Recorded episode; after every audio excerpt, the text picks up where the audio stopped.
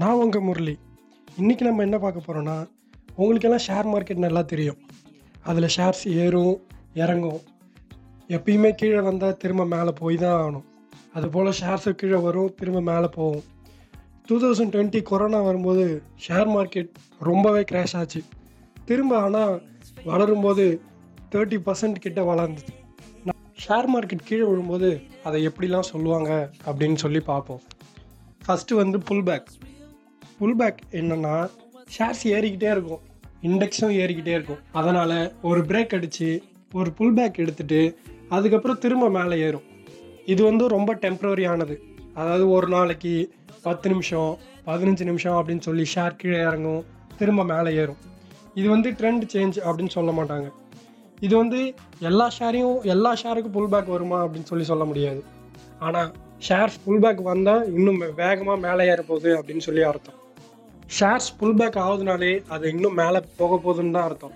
அதனால் shares pull back ஆகும்போது நமக்கு ஒரு பையிங் ஆப்பர்ச்சுனிட்டி கண்டிப்பாக இருக்கும். அடுத்த டேர்ம் என்னென்னா கரெக்ஷன் அதாவது மார்க்கெட் ஒரு ஹையிலேருந்து பத்துலேருந்து பதினஞ்சு பர்சன்டேஜ் கீழே விழுந்தது. அதாவது ஒரே நாளில் விழக்கூடாது. போக போக ஒரு வாரம் ரெண்டு வாரத்தில் பத்துலேருந்து பதினஞ்சு பர்சன்டேஜ் கீழே விழுந்துச்சுன்னா அதுக்கு பேர் தான் கரெக்ஷன் கரெக்ஷன் வந்து எப்பயுமே ஒரு ஹை மார்க்கெட்டில் தான் நடக்கும். அது எல்லாத்துலேயுமே நடக்கும். ஷேர்ஸில் இண்டெக்ஸில் ஹோல் மார்க்கெட்டில் ஹோல் மார்க்கெட்னா ஐடி ஃபார்மா அது போல் நிறையா செக்டார்ஸ்லேயும் நடக்கும். அதே போல் ரியல் எஸ்டேட்லேயும் நடக்கும். கரெக்ஷன்ன்றது பத்து பர்சன்டேஜ் கீழே வர்றது மட்டும்தானா? அது ஆனால் கிராஷ்னு கூட சொல்லுவாங்க. கிராஷ்ன்றது எப்படின்னா ஒரே நாளில் இல்லை ரெண்டே நாளில் பத்து பர்சன்டேஜ் கீழே விழுந்தால் அதை வந்து கிராஷ்னு சொல்லுவாங்க. இது வந்து ஒரு ரெண்டு மூணு மாதம் இல்லை ஒரு ஆறு மாதம் வரைக்குமே கூட இருக்கும். எப்போ பார்த்தோம் அப்படின்னா உக்ரைன் வாரில் அதாவது ஏப்ரல் டுவெண்ட்டி டுவெண்ட்டி டூலேருந்து ஜூன் டுவெண்ட்டி டுவெண்ட்டி டூ வரைக்கும் பத்து பர்சன்டேஜ் இண்டெக்ஸ் மார்க்கெட் இறங்குச்சு நீங்கள் இன்வெஸ்ட் பண்ணுறதுக்கு கரெக்டான டைம் தேடிட்டு இருக்கீங்களா? அது உங்களுக்கு கரெக்ஷனில் தான் கிடைக்கும்.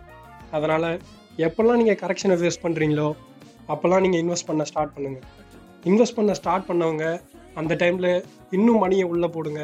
அதாவது ஓடுற ஆற்றுல கொக்கு அதுக்கு தேவையான மீன் வர்ற வரைக்கும் காத்திருக்குமா?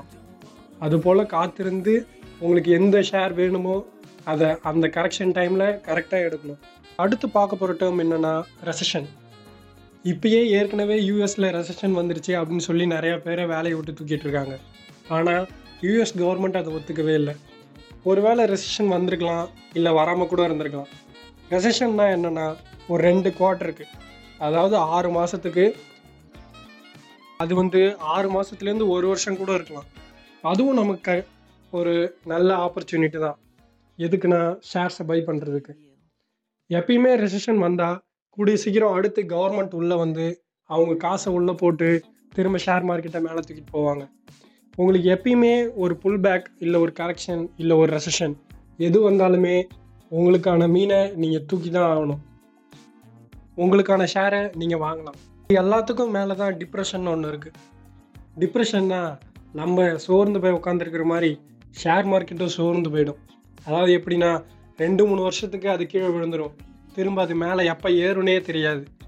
அதுக்கு பேர் தான் டிப்ரெஷன் இது வந்து எப்பயுமே நடக்காது. கவர்மெண்ட்டில் ஏதாவது மேஜர் சேஞ்ச் இல்லை கவர்மெண்ட் சரியாக இல்லை அப்படின்னா மட்டும்தான் டிப்ரெஷன் நடக்கும். டிப்ரெஷன் வரப்போகுதுன்னு தெரிஞ்சிச்சுன்னா நீங்கள் கொஞ்சம் வெயிட் பண்ணணும். ஏன்னா மார்க்கெட் எப்போ மேலே வரும்னே தெரியாது.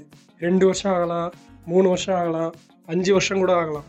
நீங்கள் அந்த டைமில் வேறு எதுலையாவது இன்வெஸ்ட் பண்ணலாம் ஷேர் மார்க்கெட்டை அந்த டைம் யூஸ் இன்வெஸ்ட் பண்ண வேணாம். இது எல்லாம் தான் டிஃபைன்டு டேர்ம்ஸ் இதிலே அன்டிஃபைன்ட் டேர்ம்ஸ் நிறையா இருக்குது ஏன்னா நம்ம நியூஸில் அதுக்கப்புறம் இன்வெஸ்டர்ஸ் நிறையா பேர் சொல்லுவாங்க. ஆனால் அன்டிஃபைன்ட் டேர்ம்ஸ் அப்படின்றது பிளட் பாத் அதாவது ரத்த கலரியாக இருக்குது அப்படின்னா நம்ம போர்ட்ஃபோலியோ இருக்க எல்லா ஷேர்ஸும் கீழே விழுந்துருச்சுன்னா எல்லாமே ரெட்டாக இருக்கும். அந்த தான் நம்ம ரத்த கலரி அப்படின்னு சொல்லுவோம்.